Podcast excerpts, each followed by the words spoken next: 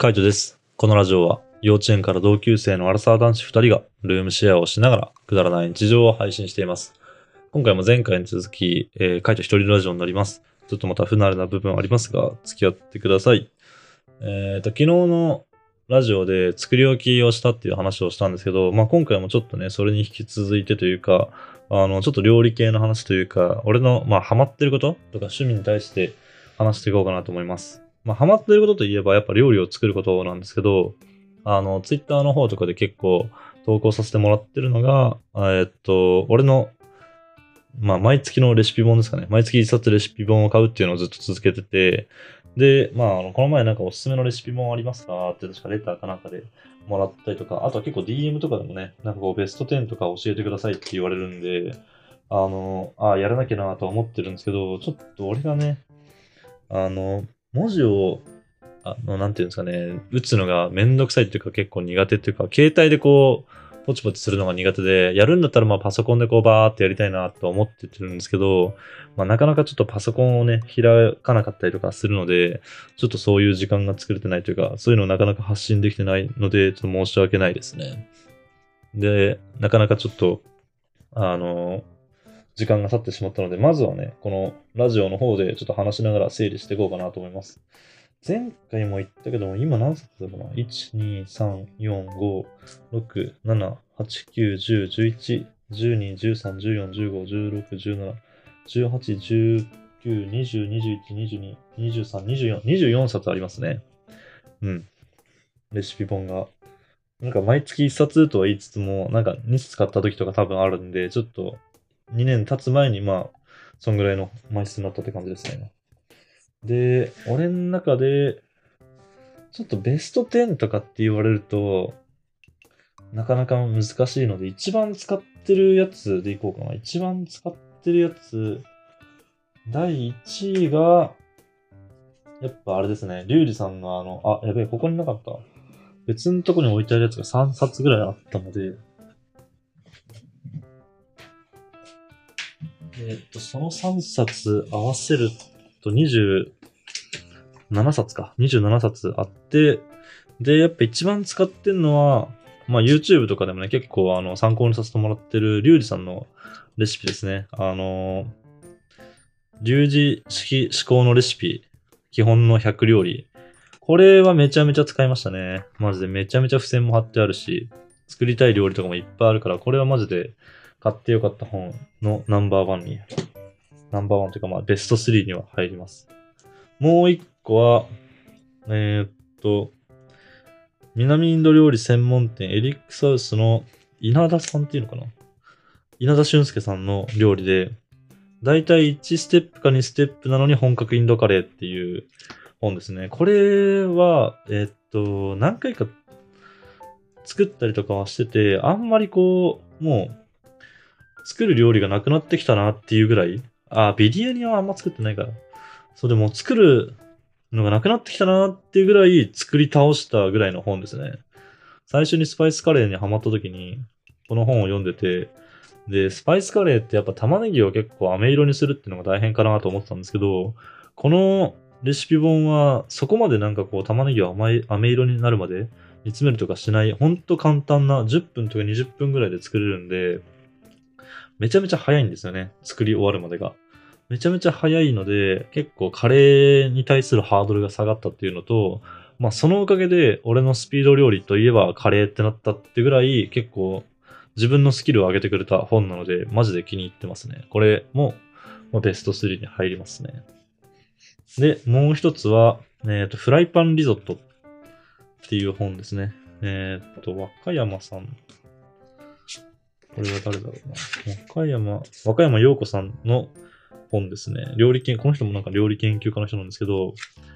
フライパンでもうあの、一つで、なんか15分とかでリゾットを作るっていう料理で、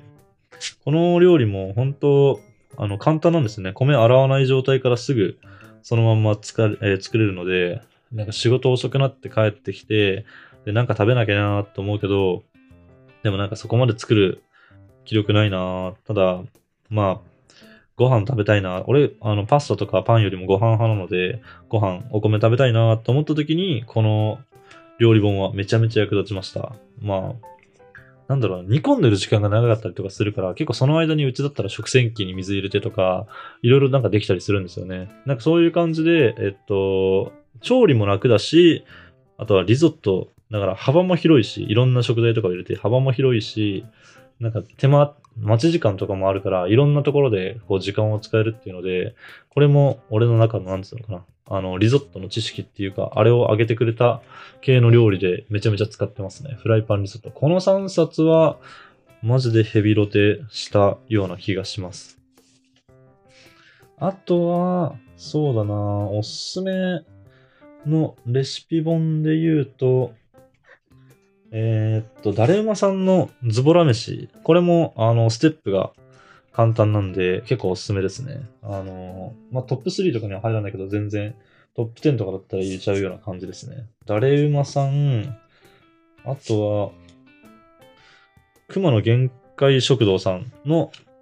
今日の限界飯。これも割とあの簡単で好きですね。個人的になんか料理本を買うときのイメージとしては、やっぱ料理を作りながら、レシピ本を見たりとか、あの、レシピを見たりとか、動画のレシピとかを見たりとかするのって結構時間がかかるっていうか、あ、次どういう工程なんだろうとかって思って何回も見たりとかしなきゃいけなかったり、その間にこう火とか止められないから、どんどんどんどんこう焼けてっちゃったりとか、なんか大変だったりするんですよね。やっぱ何も見ないで作るよりかは、結構時間がかかっちゃったりするなっていう印象なので、なるべくこう手順が少なくて、あの、1回で覚えられるような感じの、あの、3ステップ、3ステップ、4ステップぐらいで終わるようなレシピ本がないかなっていうのを探してますね。ああとは図柄、絵の、絵の見やすさっていうんですかね。なんかこういう状態にしますよ、みたいな。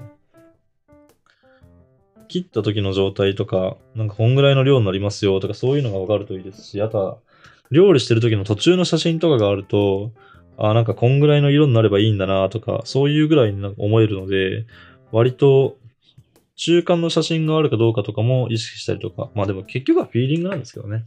フィーリングなんですけど、ちょっとその辺とかを意識しながら見てますね。で、あと、これは結構知識とか、スキル上がったなっていうのが、えー、っと、樋口直也さんの定番メニューを美味しく作るコツを教えてください。これも、あのすごい良くて、多分普通の肉じゃがサバの味噌煮とか普通のレシピなんですけど、そこにこうポイントみたいなのが書いてあるんですよね。だから、これは、なんだろうな。作りながら見るっていうよりかは、空いた時間とかにこう読んで、ああ、こういうことをすればいいんだろうな、みたいな。パン粉をあの、ザルで削るとかっていう知識はここから得ましたね。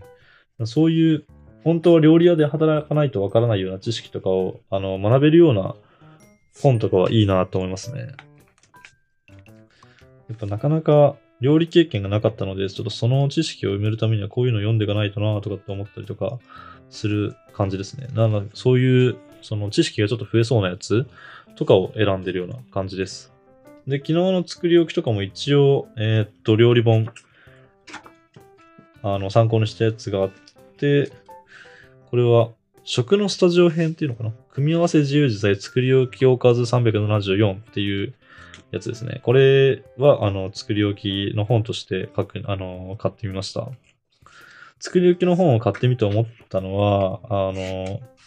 なんだろうな。やっぱピーマンとか一つとっても、作り方、いろんなそのレシピ本によって全然違うので、なんか、この本にはこの作り方載っててこれ作ってみたいなって思うけど、でも、玉ねぎはこっちの本がいいなとかそういうのめちゃめちゃありますね。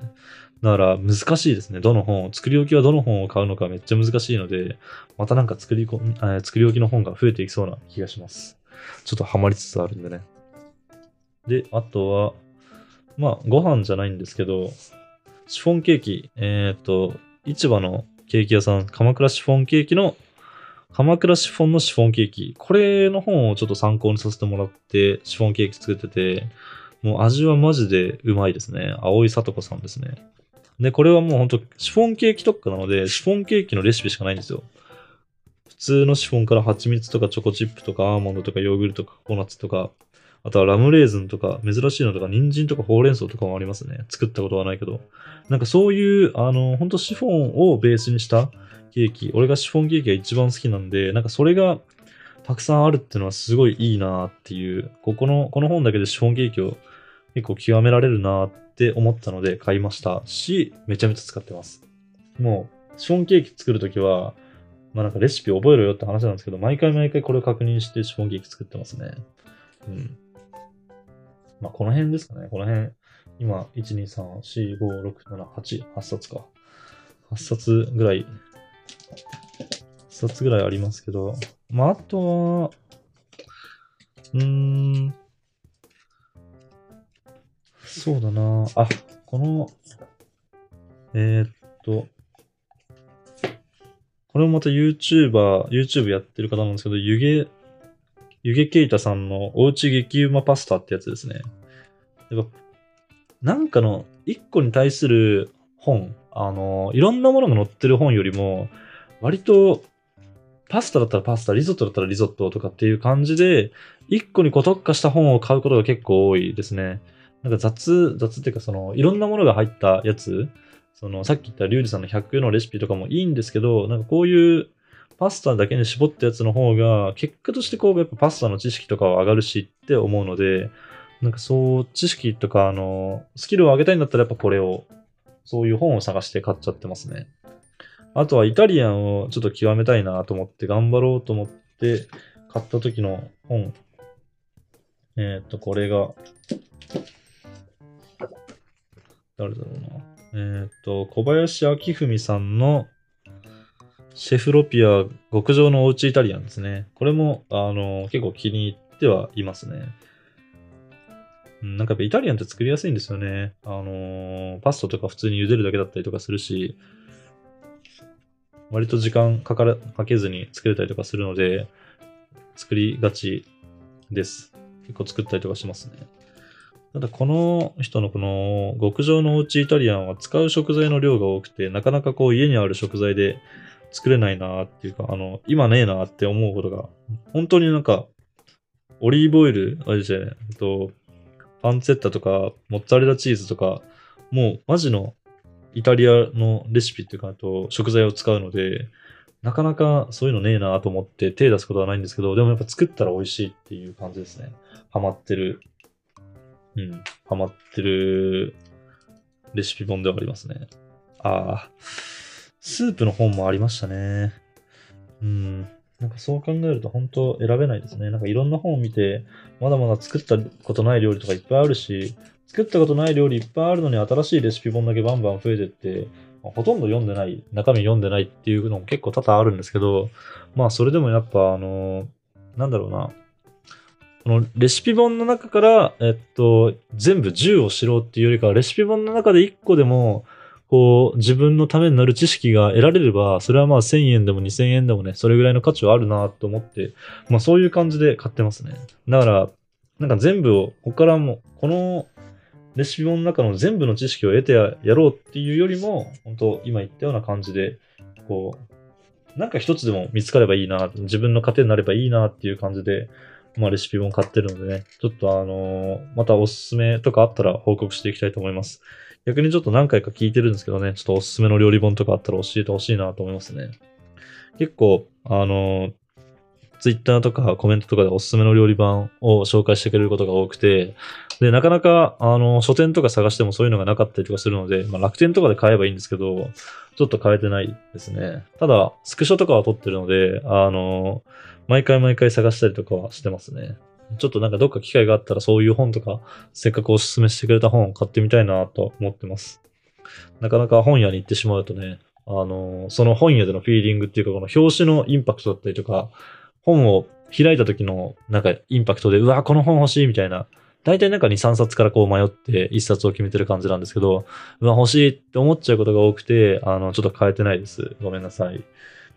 また、あの、いい本とかあったら、こう、紹介していきたいと思いますので、あの、逆にまたいろいろあれば教えてください。うん。あとはレシピとかも全然嬉しいですね。このクラシルのこのレシピ美味しいですよとか、クラシルのレシピ結構美味しいレシピあるんですけど、なかなかやっぱまとめられてないっていうか、それもノートとかに書いたりとかしたんですけど、ノートに書くのがもうめんどくさくなっちゃって、うん、ご飯食べてる時にやればいいんですけど、ちょっと、なかなかね、そこまで、まあそんなにこう細かいノートとかに書く、あの、細かい内容書かなければいいのかもしれないですけど、リンク貼るだけ、リンクした写真をポンと貼るだけにすればいいんですけど、ちょっとなかなかそういうのがやれてなかったりとか、あとは、こう、そこに貼ったはいいけども、あの、そこから調べるのが結構難しかったりとか、うん、する感じですね。自分の中でこの、例えば、チャーハンはもうこのレシピとか、なんか周りに言ったらこのレシピみたいな、そういう感じで結構まとめたいっていうか、そういう風な本本じゃないですけど、自分なりのこうレシピ本、あの、他人のレシピとかは載ってるけども、自分の中でのこうレシピ帳みたいなのを作りたいなとは思いつつ、なかなかちょっと作れてないなっていうのが現状ですね。なんかそういうのができやすいようなアプリとか、なんか方法とか、本にまとめるとかね、なんかそういう方法もあったらぜひぜひ教えてほしいなと思います。はい。ちょっと今回は、今回も前回に引き続きね、あの、料理会とか俺の趣味全開の話でした。またなんか、楽しいこととか新しい趣味があったら報告していきたいと思います。じゃあ、今回はこの辺で。バイバーイ。